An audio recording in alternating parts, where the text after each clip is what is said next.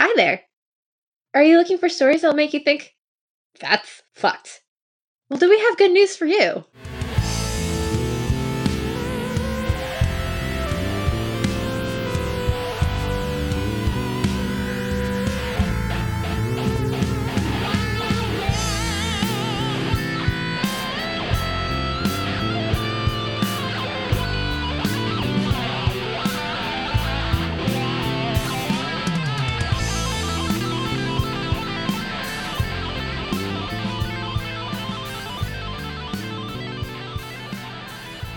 Welcome to That's Fucked, a bi weekly podcast about fucked up things that people do and nature creates. I'm your host, Melissa. And I'm your host, Cori. This week, Cori talks about how you can get a yeast infection. And Melissa completely ruins the episode. Sorry, guys. So, Cori, what kind of story do you have for me this week? I am actually going to talk to you about the uh, history of birth control. You love birth control, like I do love birth You- control, like a lot. Are you gonna tell me like those advertisements was like, oh, she's a Satan loving birth control using woman girl? I love that ad from the 50s. It was my iPhone background for the longest time. I know. I thought I it was also it. hilarious. It's not my current background because my current background is Tia and Dan. Uh, but I still have it on my phone because I just can't get rid of it. I love it way too much. Oh. It's the very first like photo on my phone. You should definitely just have that as one of our Instagram posts. Maybe yeah, that's what I'll put up for uh the the like post for Instagram for this episode. Great. Whenever it drops. And it'll I'll just have to be get an Instagram. that picture. You do need to get an Instagram. You need to follow us on Instagram and like well, participate. maybe you should just tell me about birth control instead of lecturing me. It's popping on Instagram, okay? We have so many people who are really excited about our Instagram. oh God. and by so many people, I mean not that many people, but they're most def the coolest people. okay. Shout out to the coolest people. Shout out to the coolest people. Those who follow us on Facebook are also pretty cool people because you know, we're we're new and it makes We're me feel so a little warm and fuzzy inside whenever I get a new notification that's like somebody else liked you on Instagram or on Facebook and I'm just like, "Ah, yes." Tell me about birth control already. Okay. This was your idea. I know. I love birth control though, so it's fine. Okay. So in ancient times, uh, there were a lot of really ridiculous forms of birth control, as one would suspect. The first considered like documented form of birth control is actually in the Bible and Genesis, which you know Uh-oh. gets everybody excited. Uh, No, which doesn't. is the the pull out method Oh. when Onan, who sounds like a barbarian, ejaculates on the ground uh, to not follow father a child by his deceased brother's wife. You heard me correctly. He oh, screwed his deceased brother's wife. I know. Upstanding. Yeah, that's a thing. Was it my rant of my romance novel that like really kicked you into doing this? It was like I just suddenly text you. It's like always use a fucking condom. Like I just I can't I can't I can't. I wish I could say yes, but no, I forget where I was. Okay. But sometimes I just have the random reminder of this next point that I have that it just pops into my head at random occasions because it's so barbaric. So in Egypt, they mixed honey, sodium carbonate, and crocodile dung and then inserted it into the vagina before sex as a form of birth control. So that just pops in my head every so often. I can go to the store. Well, I can go into my cabinet, get out my honey. Mhm. And well, this is more for you. No, crocodiles are not. Nope, they are not native to our side of the world. All right, so I'll have to go on Amazon, get me some crocodile dung, get some Pretty honey sure and some baking soda But that's fine. to shove up my vagina. I would have the worst yeast infection. Basically, yeah. So it actually probably increased the likelihood of pregnancy due to the change in pH. Oh. because it made it more of a hospitable environment for sperm than less of a hospitable environment for, for sperm. Plus, that's just gross. Yeah. Was it like I don't want to ask it, but I'm going to ask it. Was it like dried dung or was it like hot and fresh? I don't know. I would assume that it was liquid to some degree because putting like a God. dried patty Oh, God. of something God. up there sounds awful. Like it Oh. sounds worse than a tampon. I'm upset. I got like weird shivers. Okay. Can you not talk to me about that ever again? I, I mean, it pops up in my head from time to time just randomly, so I probably will. Moving on. In, Upset. Continue. in China, concubines would be prescribed a mix of lead and mercury to drink, which by itself just sounds terrible. Are you trying to kill her so that way she dies instead of getting pregnant? I mean, Or just like make her crazy? both, maybe? So, it, los dos. yeah, porque no los dos. It causes ster uh words are hard. Sterility. It makes people Oh. sterile. Okay. So I guess that's a success on some fronts, but it also causes brain damage, kidney failure, and uh, you know, like death. Yeah, So. just, you know, slight death. Run of the mill side effect of death. Though I feel So good. for women in China in like the 10th century, death is a run of the mill side effect of life. really, for everyone. Sad but true. really for everyone in the 10th century death is just a minor side effect of life Yeah.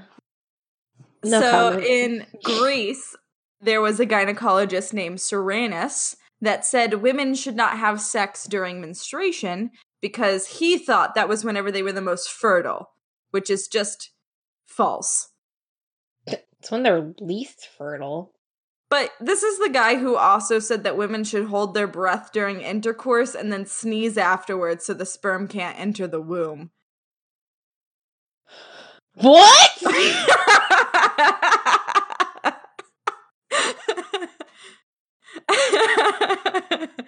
because you know a good sneeze pushes back out the sperm and tells them it's a no-no zone. No. That's All right. You should never have taken the title of gynecologist. You are the whitest man to ever have manned. I mean, technically he's not white; he's Greek. But he acted like such a white man. You're not wrong. So in 10th century Persia, they prescribed jumping backwards seven to nine times, which were considered magic numbers after sex to dislodge sperm, because that's how that works. Like jumping backwards. Oh, just like jumping backwards, not like back onto something. Because I was like, are they doing backflips into a fucking like lake or something? Or just like just falling backwards on the bed? I mean, they that just- would be funny. I mean, why backwards? You like if you really thought that was gonna work, you could just do some fucking jumping jacks to like wiggle it out of there. I don't I don't know. I assume uh they assumed like some sort of like hike position like in football, you know, where the guys are like all squatted down on the ground and just like jumped backwards like a uh Like a the moment is gone, like a Yes. very dumb frog. Yes. we are not in the groove today. I mean, we're in a groove. It's just not the correct one. All right. What else can you horrify me with? Yeah, of course. In Middle Ages in Europe, which we all know was an excellent time for women, they advised tying uh, the testicles of a weasel to your thighs or your neck as a talisman against pregnancy. You know, nothing scares away babies like weasel balls. you know. So this is getting tied to the woman, right? Yes, of course. When you said tied, my immediate thought was like, oh, we're going to tie something to him to make it so that way he can't do the thing. But Hmm. no. no, that was logical, and we're talking about the Middle Ages in Europe. Right. I keep applying logic to things. I need You're to doing learn. me. I sometimes you just cannot try to apply logic to anything. Turn that part of your brain off and just go with it. Exactly. So, although there were a lot of these ridiculous ones, there were also some that kind of worked and weren't ridiculous and or would kill you. The Mm. Egyptians didn't do everything wrong. They had a spermicide made of acacia gum. What's that? It, it's a type of like plant, like a tree. Okay. And so they would use the sappy like gum from it hmm to basically kind of act as a thing that you inserted into the vagina and it made the pH more hostile to an environment that sperm could survive in. That's what Okay. a spermicide is. Is it just alters the balance of everything going on to where sperm can't survive. Great. Kill him. So that worked for the most part. And uh, there was a cave painting in France that shows what seems to be a man wearing some sort of condom. Ooh. Well, it didn't they they used to like use like um some type of intestine to wrap around the junk? Exactly. So in legends that go back to 3000 BC, King Minos of Crete, who is Mhm. considered the son of Zeus in Europa, used goat bladders as condoms. So they would strip it of all the the juicy yummy stuff inside and bl- basically like dry it out and blow into it like a balloon and then put it on their dicks. Gross.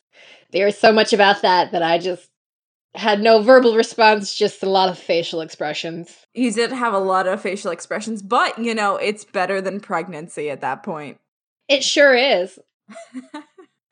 Because heaven forbid we reproduce. I mean, yeah. I don't want that shit. No one wants that shit.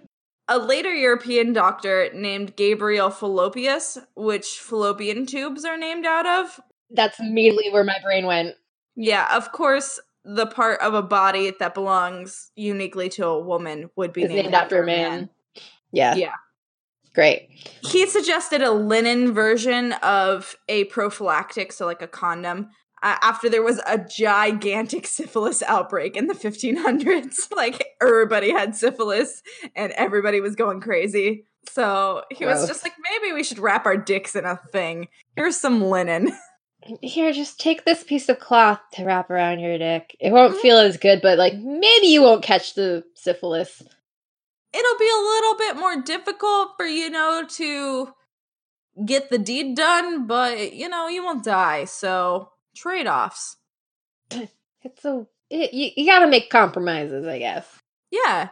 And speaking of compromises, Casanova claims that he invented a version of the cervical cap by using a partly squeezed lemon during sex. So again, this kind of worked like a spermicide and something to block Uh-oh. the opening of uh the cervix. So it would be a like partly squeezed like circular cut lemon Uh-huh. that would get inserted into the vagina. And so, since it's very, very acidic, it would change the pH of the vagina and it would block the entrance to the cervix from sperm. And if they got through like any crease in it, it would be so acidic that it would kill them. Wait, what? Yeah. Good God. So he was just like, here, I'm gonna shove this lemon up your vagina, Yeah. and I'm gonna have sex with you. Yeah. Hopefully, you won't die. And um, I mean, you, you wouldn't really pregnant. die, but it probably hurt. I mean, I haven't shoved a lemon in my vagina, but it would probably hurt. I suggest that no one shove a lemon up their vagina. I mean, same, yes. Like- but we're talking about like when Casanova was alive, which was close to the 1500s, if not in the 1500s. Guys, just don't shove food in your vagina. If you can eat it, probably don't put it up there. Yes. That's all I'm saying. Yes. All right. But he's also said to have used a condom like prophylactic, but most scholars think that this was protection against disease, like the lemon version, not lemon, Lenin version of a condom that was suggested by Gabriel Fallopius. So really, it was just to protect his own dick, not, you know, the ladies.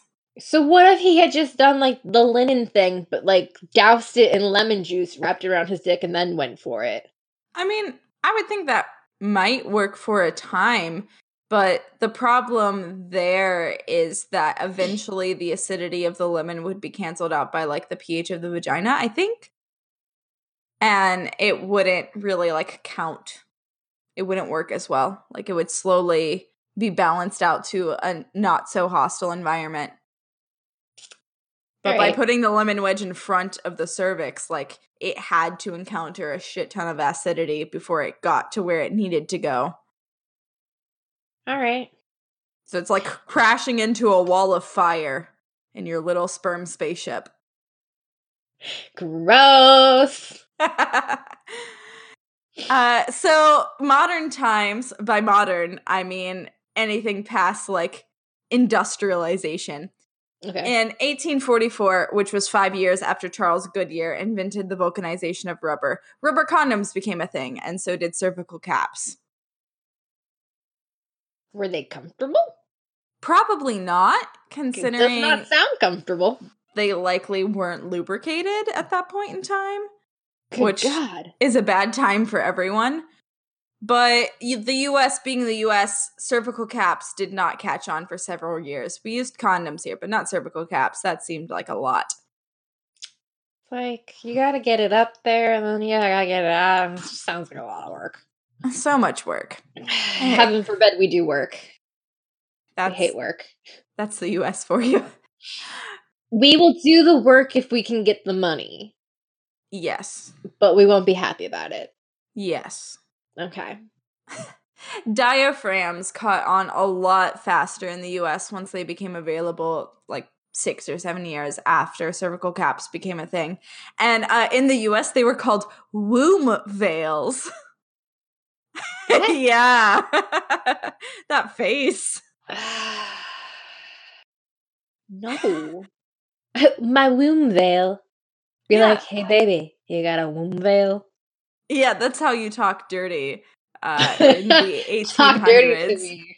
You got a womb veil in. Gross. So, as all of this was becoming popular, of course, someone had to ruin it, and a post inspector named Anthony Comstock began basically just being an asshole and being like, this is obscene. We can't talk about, you know, these kinds of things. It's terrible. And in 1873, eh, the Comstock Act became a thing, which banned the spread of in- information about contraceptives and even by doctors. So, like, even your doctor wasn't able to talk about any sort of contraceptive to you because it was considered too obscene for public. you know what? This man's too obscene. Why do I have to listen to his fucking thoughts? Because it's Jesus fuck. 1873 and he's a man. Oh yeah, he's got the magic penis. The Obviously, magic he's, penis. He's in charge of everything. Yes. Only magic penises can have any say on anything. Yes. So for a while, this was standard until the early 1900s. And in 1914, Margaret Sanger, who is the woman of the century, Mhm. coined the phrase birth control in a newsletter called The Woman Rebel, which I most likely would have written for. Yeah. and been super here for. But she was indicted for breaching the obscenity laws under the Comstock Act, and she fled the country to avoid a trial and prosecution because she most definitely would have been found guilty and would have been super in trouble. At what point did the Comstock Law just go the fuck away? A long time. Oh, we'll get Oh, there. So in 1916, she came back and she was like, fuck you, I'm opening a family planning clinic because I am the badass bitch of the century. And it was shut down in a week and a half, though. That's fine. Well, fun fact: there is like literally a Planned Parenthood like a sh- three minute walk from me. Yeah. I was like, it's right by the theater that I'm working at. And I'm just kind of like, don't worry, guys. There's a Planned Parenthood right by me. Well, that's necessary with the theater. Ooh, well, let's not go into that. Step away from know- that and talk about something else. no, you know, like sexual health is a thing, and people who work in the theater are very sexual beings usually. Walk so. away from it. Walk away from it. Especially actors from Just my walk away from it, Cori. Just walk away from it. I'm not getting into that. I have no say in the matter. Walk away from it. I feel like there's some juicy gossip I'm missing that has happened during showtimes. And you will not learn because I don't want it to be on this podcast. Okay, so she then, five years later, founded the American Birth Control League, which would become the Planned Parenthood Federation of America. Woo-hoo! So she's the founder of Planned Parenthood. And then they never had an easy time since then. Yes, because the Catholics got real and they were just like, fuck you guys. And in 1930, Pope Pius IX made every sperm sacred by declaring birth control a grave sin. Why is sperm sacred? Because, you know, here's the thing. If we talk about Legally Blonde real quick and how, like, you know, sperm is like the potential for children, every, like, masturbatory, masturbatory ejaculation is just like abandonment. Therefore, men should not be masturbating and wasting that sacred sperm. Yes, but they're men, so they can do what they wish. No, their sperm is sacred. They're not allowed to masturbate. A sperm is only sacred if it has anything to do with the vagina, clearly, because the vagina is at fault. No, if anything, the fucking egg is sacred because it's the only one that can really create the life. And then women are doing an illegal thing every month whenever they have their period. There is no winning, okay? there is no sense you in would this argument. you would literally have to try and change a female's body. yes. Yep. I'm upset. yes, same. Me too. So, even though Pope Pius IX made every sperm sacred and said all of this, birth control still kept becoming a growing industry and was booming because people didn't want to have babies if they weren't ready to have babies because it's a They big deal. just wanted to have some sex without the possibility of there being a child and then having a shotgun wedding with somebody that you just clearly didn't want to be with, but they were hot and you're like, damn, I'd touch that. Yeah, I mean, you know, people were really being responsible by saying, I'm not ready for a kid, so I'm gonna do this thing. I'm not ready to be shackled to this motherfucker, but damn, do I want to hop on that. Yeah. That's Yeah. how that goes. Yeah.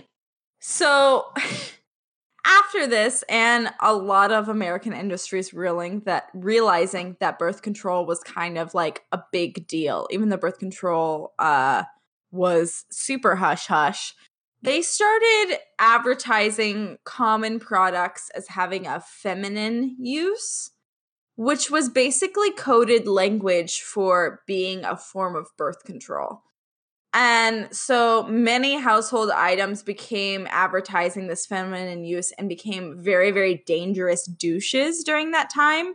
Oh, Yeah, such Like, as where are we Lysol. going? Ugh.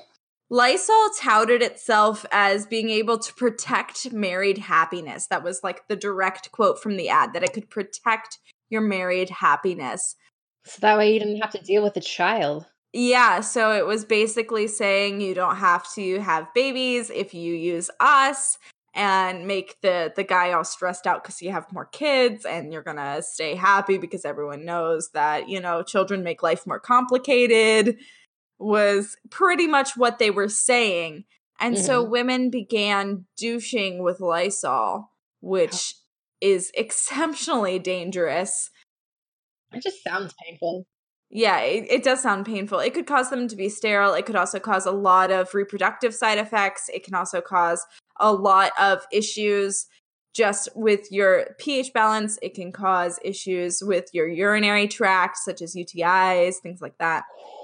It was a bad time because also during this time, it became a common thought that Coca Cola also No. could be used as a douche to stop pregnancy. No. And later research actually proved that it could kill sperm, but it couldn't kill them fast enough. So Oh. it worked as a spermicide, but it took a very, very long time to kill the sperm. And it was too long for the sperm to actually, you know, not do anything. Instead, they would just reach the fallopian tube and do their do their deed. so, like, what if it's like a half dead sperm, but it makes it to the tube anyway? I don't think like half dead works. I think Okay. it just like kind of like slows down and Okay. doesn't go anywhere. I think that's how that goes.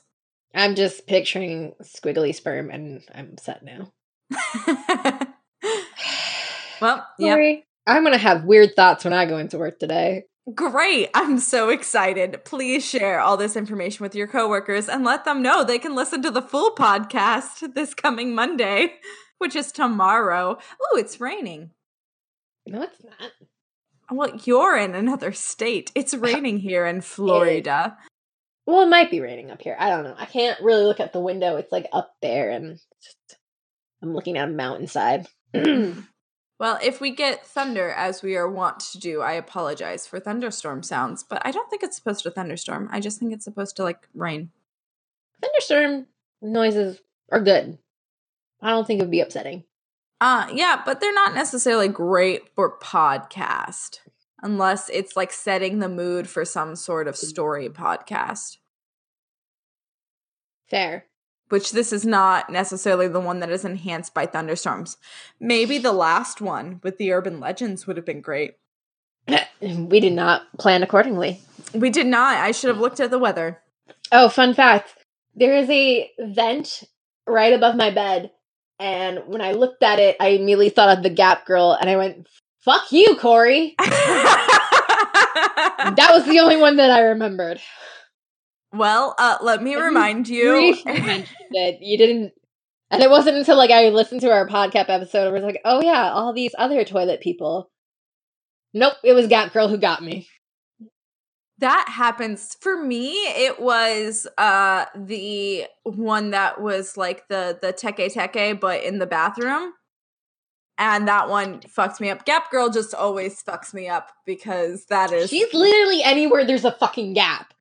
anywhere Like your shower drain, that's a fucking gap. She's down Yep. there. she's the there toilet- watching you She's just she's just there. Okay. So back to birth control. Has been completely derailed. hard left turn back to birth control. So after all of this happened in uh, 1937, birth control finally became legit. There was the ban lifted on the obscenity law for birth control. Although many states still had laws against the use of contraception, you could just talk about it now and not, you know, go to jail. Ooh, talking You know- about the birth control and not ending up in the jails. Yeah, that's a big step because it went from 1873 to 1937 that you literally could be jailed for talking about it. That's a long time to just be jailed for something so simple as being like, hey, do you not want to have children right now? Maybe that's not a great idea. Yeah. My brain is just slowly shutting off, trying to reject all to women. the prudeness and men's delicate sensibilities. Yeah. Masculinity is very sensitive and fragile. That's why we're so aggressive about it. Yeah. And every sperm is sacred.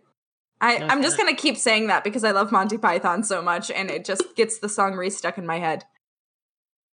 I have no idea what you're talking about. You've never heard every sperm is sacred? Insert here. Every sperm is sacred.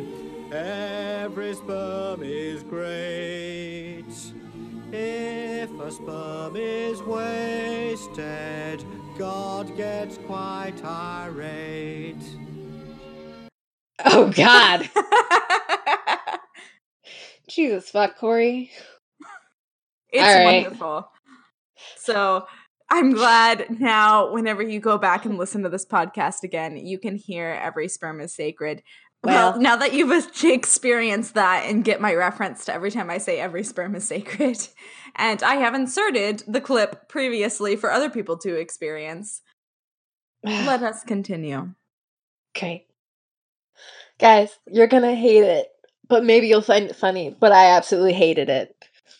I'm sorry you hated it. I think it is the best. I mean, also like the logistics of like having that many kids. Like, one, how old are you? Two, are you literally constantly cranking them out? Are any of them doubles? I mean, I feel like that's the idea is that they're constantly cranking them out because every sperm is sacred. I would literally hate to be that woman. Oh, because you're yes. just living your life pregnant. The good news is that woman was played by a man, so It's true. Hmm. All right. What other fun facts you have about Yeah. for me? So finally, in the 1950s, came around the pill. Oh, finally. Finally. So in 19 the 1950s, a progesterone pill was developed by Yams by a 20-something scientist in Mexico City named Carl Djerassi. And I could have totally pronounced that wrong because it has a D and a J together, and Lord knows my white ass has no clue what to do with that. It's true. No idea. So, at the same time that this was a thing in Mexico City, Gregory Pincus, which I also don't know what to do, I'm assuming Pincus, P I N C U S, assuming, began developing a synthetic hormone and found that it suppressed ovulation in animals. And then, after he found this, the gynecologist John Rock began testing this on women. But it wasn't until 1956 that the FDA finally approved the pill for menstrual disorders, since birth control use was still illegal in most states. You could talk about it, you just couldn't Ah. use it for birth control. It's not birth control. It's just to like really help those cramps. Yeah, it's so and uh, also help control the birth, but don't talk about it. exactly. Doctors would prescribe it for like people who had extremely heavy periods or had like really bad cramps or irregular periods. It's just a lot of women started reporting that they have all of these things because the women found out that it is a form of birth control. So they were just saying, hey, I have these awful cramps. Uh-huh. Please prescribe me the pill. yes. And doctors happily did because doctors very enthusiastically supported the idea of family planning and birth control. They just couldn't say that they did. Yeah. So it wasn't until the 1960s that the FDA, in fact, the year of 1960, that the FDA approved a contraceptive pill called Invo- Innovid? Innovid, called Mhm. Innovid, um, as an actual form of contraceptive instead of just for menstrual cramps. So then the Supreme Court struck down the ban on contraceptive pills in all the states. So all the states had to give in and let people use contraception, but it was only for married couples. No. So if you weren't married and couldn't get your husband's permission, you were shit out of luck. Well, that like literally makes no sense because if I want the pill to help control my heavy flow, like So you could get a pill described to you for menstrual disorders, but you couldn't get a pill described to you as contraceptive if you weren't married. they do the same thing, but okay. Yes. So a lot of people were still like getting around it. Of course, there were people who were more naive about it, like teenagers and uh, young adults and stuff like that, who didn't know this workaround or hadn't Mhm. necessarily been told this workaround. So rashes of like teenage and young pregnancy were still like a big thing that were happening because those people were most likely not to be married and uh, were most likely to be less educated about this kind of loophole in the system. Okay. But in 1972, finally, the Supreme Court struck down the idea that you had to be married and had to have your husband's permission, and it became free for birth control to be used by everyone. And in Good. doing so, it became much more safe for women to seek this form of family planning.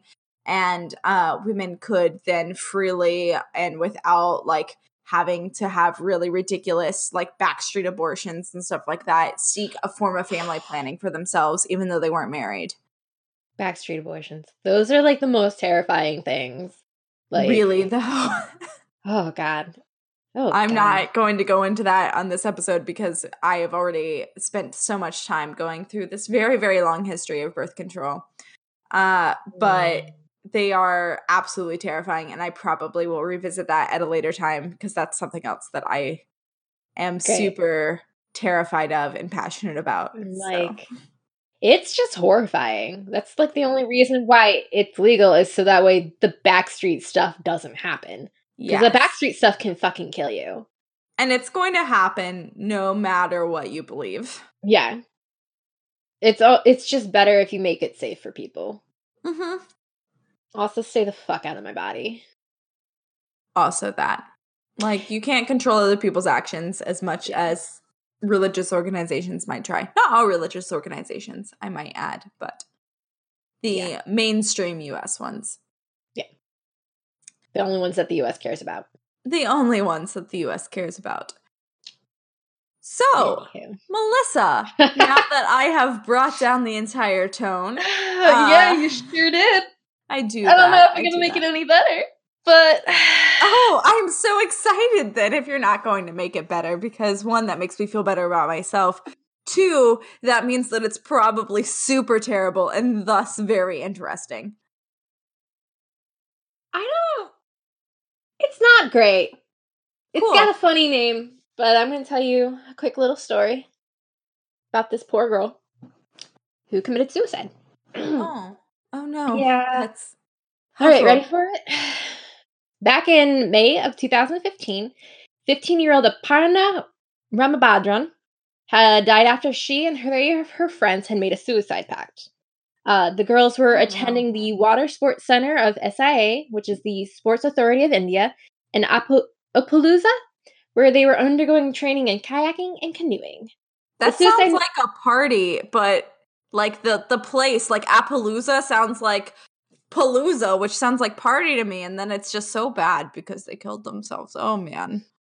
Yeah, I don't fully. I was trying to like do more research about like what the Sports Authority of India really does, and basically, I think it just trains them to compete in like sports tournaments. So it's basically like all of our sports leagues, but like it's where they specifically train to do that rather than Okay. getting recruited to do it.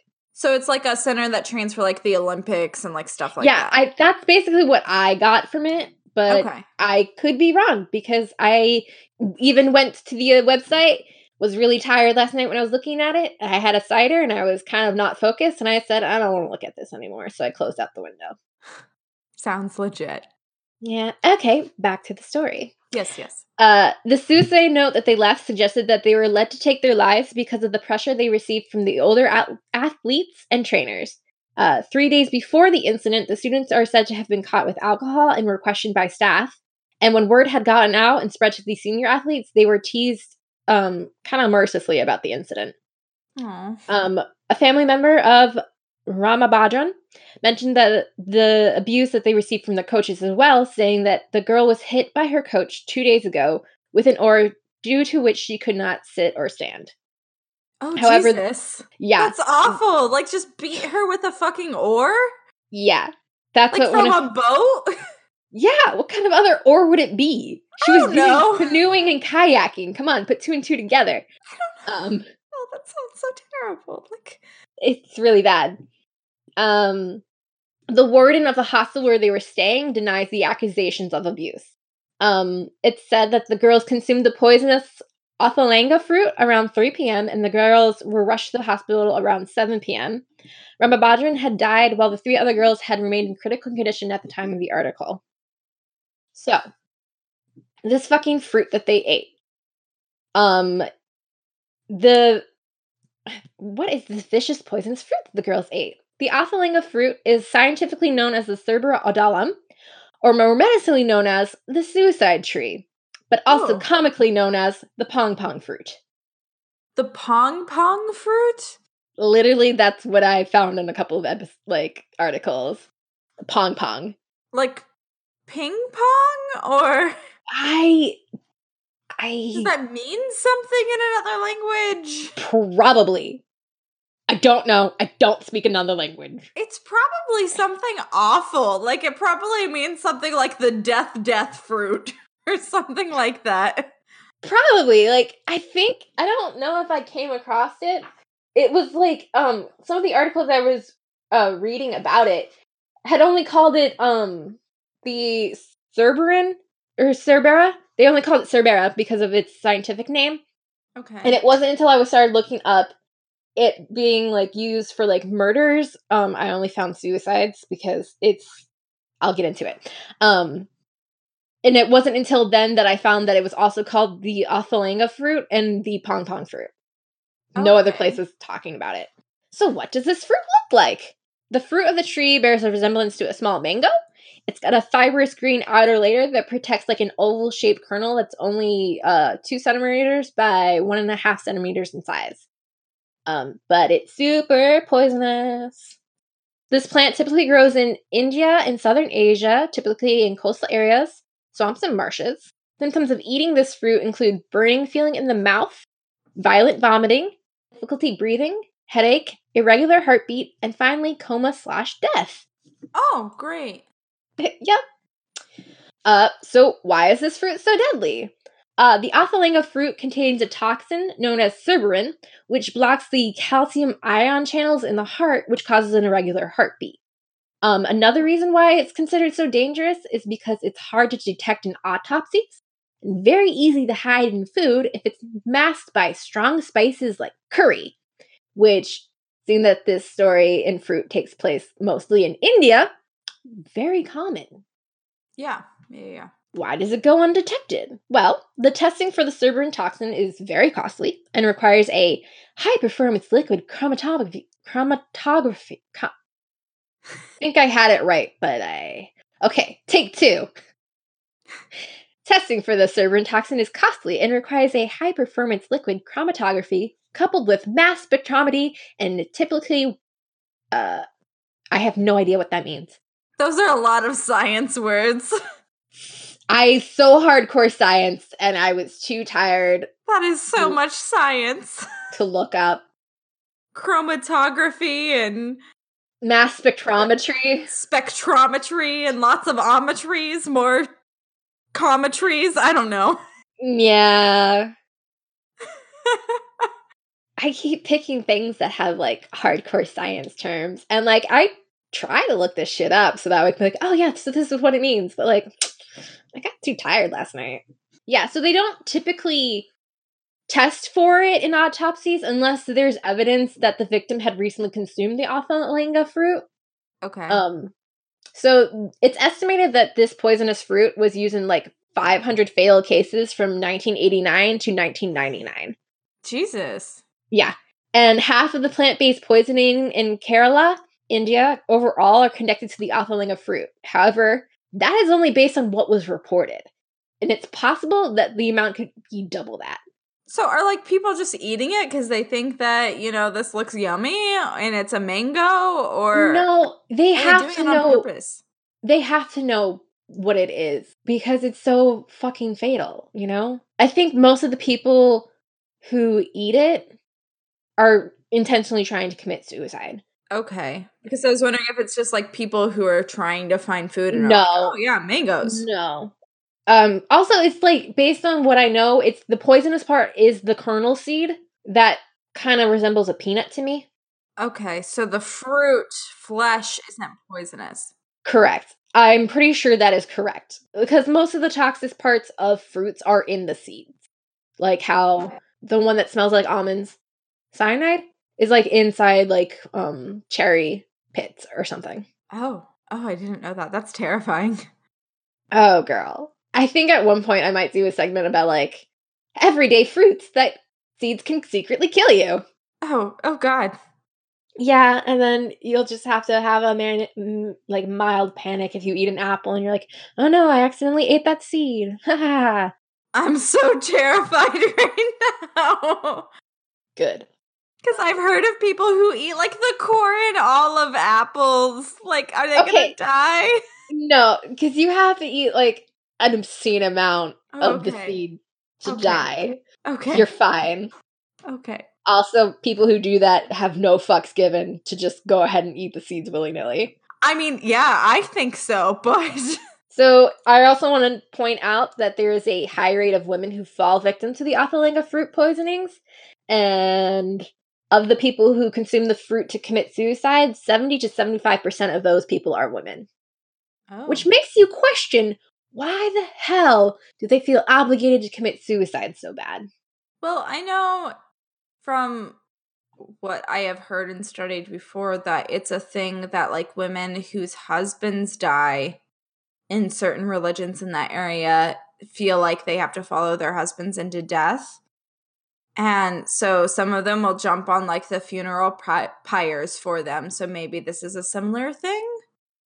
Maybe, but like there I haven't found any evidence to support that and also mm, Or like I also think that leaving an unhappy marriage like divorce is very uncommon and frowned upon and a lot of those are arranged marriages so maybe that's the only way out that the women see is some sort of suicide fair. But if it's like a situation that's similar to Aparna, you just kind of wonder what kind of abuse that they're suffering so much that they'd rather take their own lives than continue to live.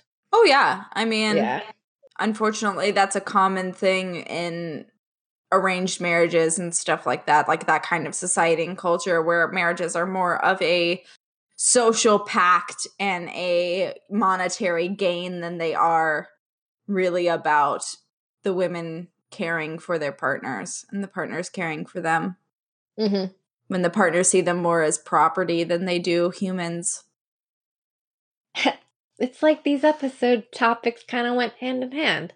they really did and we did not plan this But like yours was for the better, and mine's like, hey, here's a fruit if you want to commit suicide. They won't know what caused the suicide. Um, yeah yeah. Well, they know. f- Okay, so this fruit was used historically in 19th century Madagascar. Um, so they know it's like a poisonous, toxic thing okay because they were using it for a trial by ordeal type of thing to determine if someone was guilty of witchcraft. So like Oh, similar how to like throwing the woman into the lake to see if she drowned, you know, if she drowns, she's clearly not a witch, but you know, she's dead. It's like if you ate the fruit kernel and then died, you were innocent, and if you ate it and survived, you're a witch and you're gonna die anyway. Oh, great. Excellent. Yeah. So they know that the fruit is like dangerous and poisonous. So it's not like people are just eating it willy nilly because it's like, oh, I'm so hungry. They're probably just like, this thing will fucking kill you. Because after you eat it, you typically die within one to two days of oh. consuming it. And based on the case of the girls in the suicide pact, the they basically died. Well, one of them had died pretty much right away. The other three were I never I couldn't find an article saying like an update of the girls' conditions, but it said one article said that one of the girls was put on a pacemaker to like help counteract the effects of the toxin, which makes sense because it blocks the channels in your heart. So putting a pacemaker would like help keep the fact that her heart would be going. Yeah. So let's just hope they survived and then Until it was out of their system. yeah, there was going to be investigations of the sports authority place, but I didn't go further into knowing more about that because my focus was on the fruit itself rather than whatever kind of abuse was happening in this sports center. So how are you feeling about that? I feel terrible. Like I feel like there Oh, are yeah. people who feel like that's the the only thing that they can do, which is awful. Like the idea Yeah, there was also a quick article that I had read where like a transgender woman had eaten the fruit to take their life and, and this person was like in America. And Oh, like wow. the person's mother couldn't understand why they had taken their life.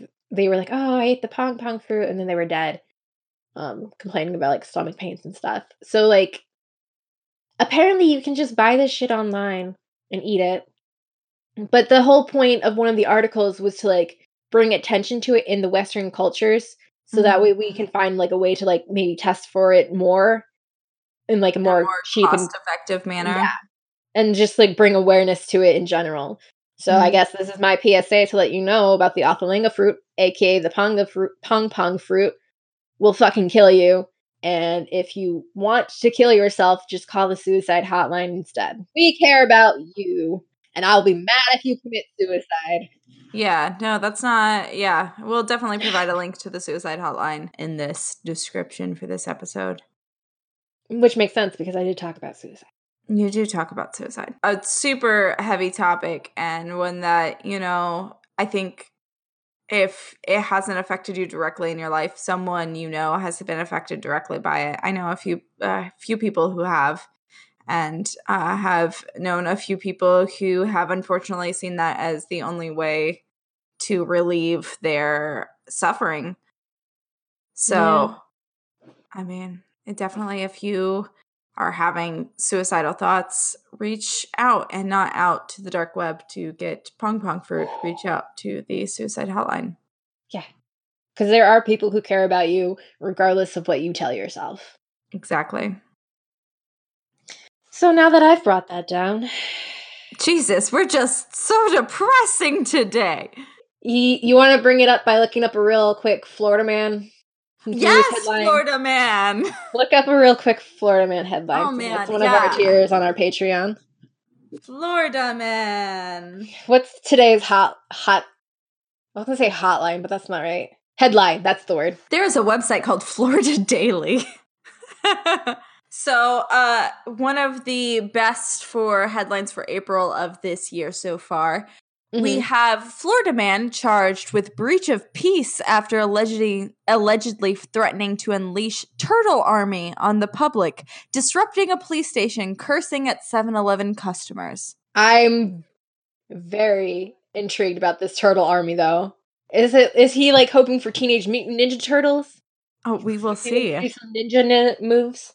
That would be really cool. Maybe or, he's like training turtles to uh, be attack turtles. I feel like you could run away pretty fast from a turtle, but that's my personal opinion. Maybe they're just really fast turtles. What kind of turtles are they? Are they like the dangerous snapping turtles? Because like once they got a grip on you, they are not fucking letting go. I'm assuming it's the ones that are like in the East Coast, which aren't particularly fast, like sea turtles. Here is my army of sea turtles. They don't move very fast on land. but they are so fast in the water. Watch out, man. Also, stop using plastic straws and hurting my sea turtle army. so, Thomas Lane, 61 of Indialantic, was charged with breach of peace and misusing 911 and resisting an officer without violence, according to Brevard County Sheriff's Office and News 13. Lane was arrested after reports that he made multiple threats at various locations along the boardwalk of Indialantic near Melbourne Beach, allegedly calling himself the Saint and threatening people no. by saying his turtle army will destroy them. I just want to see that happen what I'm like appalled by is the fact that he's 61. Usually these are people in like their early 30s, late 20s who are just really hopped up on drugs. He's 61. He should know better at this point. This is what my brother sent me. Florida man claims that he only drank at stoplights, not while driving. Look at this old, I mean, old man. That was legal like back in the day.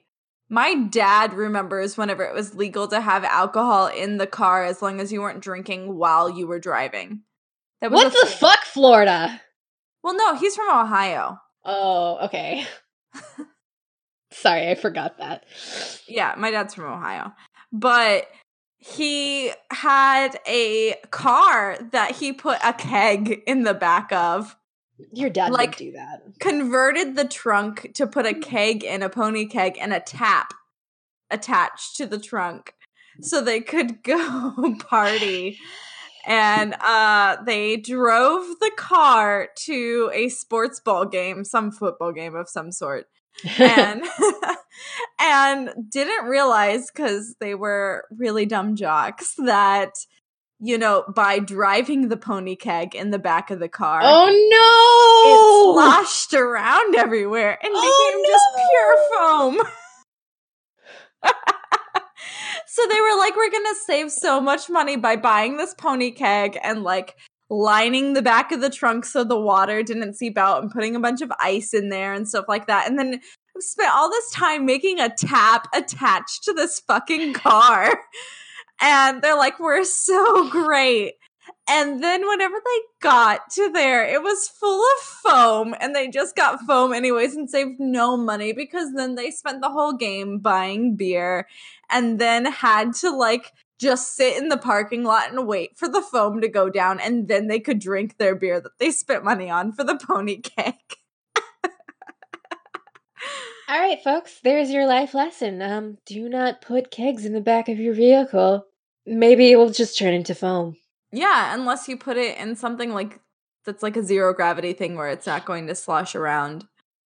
It's gonna be like an owl where you like move them around and their head stays center. All right. So that concludes our week's episode of That's Fucked. Cori, where can I find us? You can find us on Facebook at That's Fucked Podcasts, and that's fucked F C K E D mm. because profanity is a no no in basically everywhere. You can also find us on Spotify under That's Fucked Podcast, as well as Apple Podcast as That's Ooh. Fucked. And if you drop by Apple Podcasts, be sure to subscribe and leave us a review. They really, really do help for us to show up in searches. And we would love to hear from you and your beautiful thoughts and opinions. Unless they're bad, then, you know. Then just tell us your favorite color. Tell us your favorite color. Buddy Elf, what's your favorite color? What's your favorite color? Oh, my favorite color is blue, like a light blue with a little bit of green in it. I like the darker shades blues and like purples. Purples are nice. I know you like purples. Yeah, you're a big purples purple uh, person. Purples purple? Purples purple. purplish purplish words are. Purplish purple. Purple All purple. right. See you next week or whenever we do this again. I was not done. I'm Excuse sorry. you. Cut You that out then. Find us on Instagram at That's Fucked Podcast, where it is poppin', as I said earlier. the look on Melissa's face, she's just so done with my bullshit. You ready to do a sign off? This has been Melissa's Cardi. And I've been Cori Blythe, and that was fucked.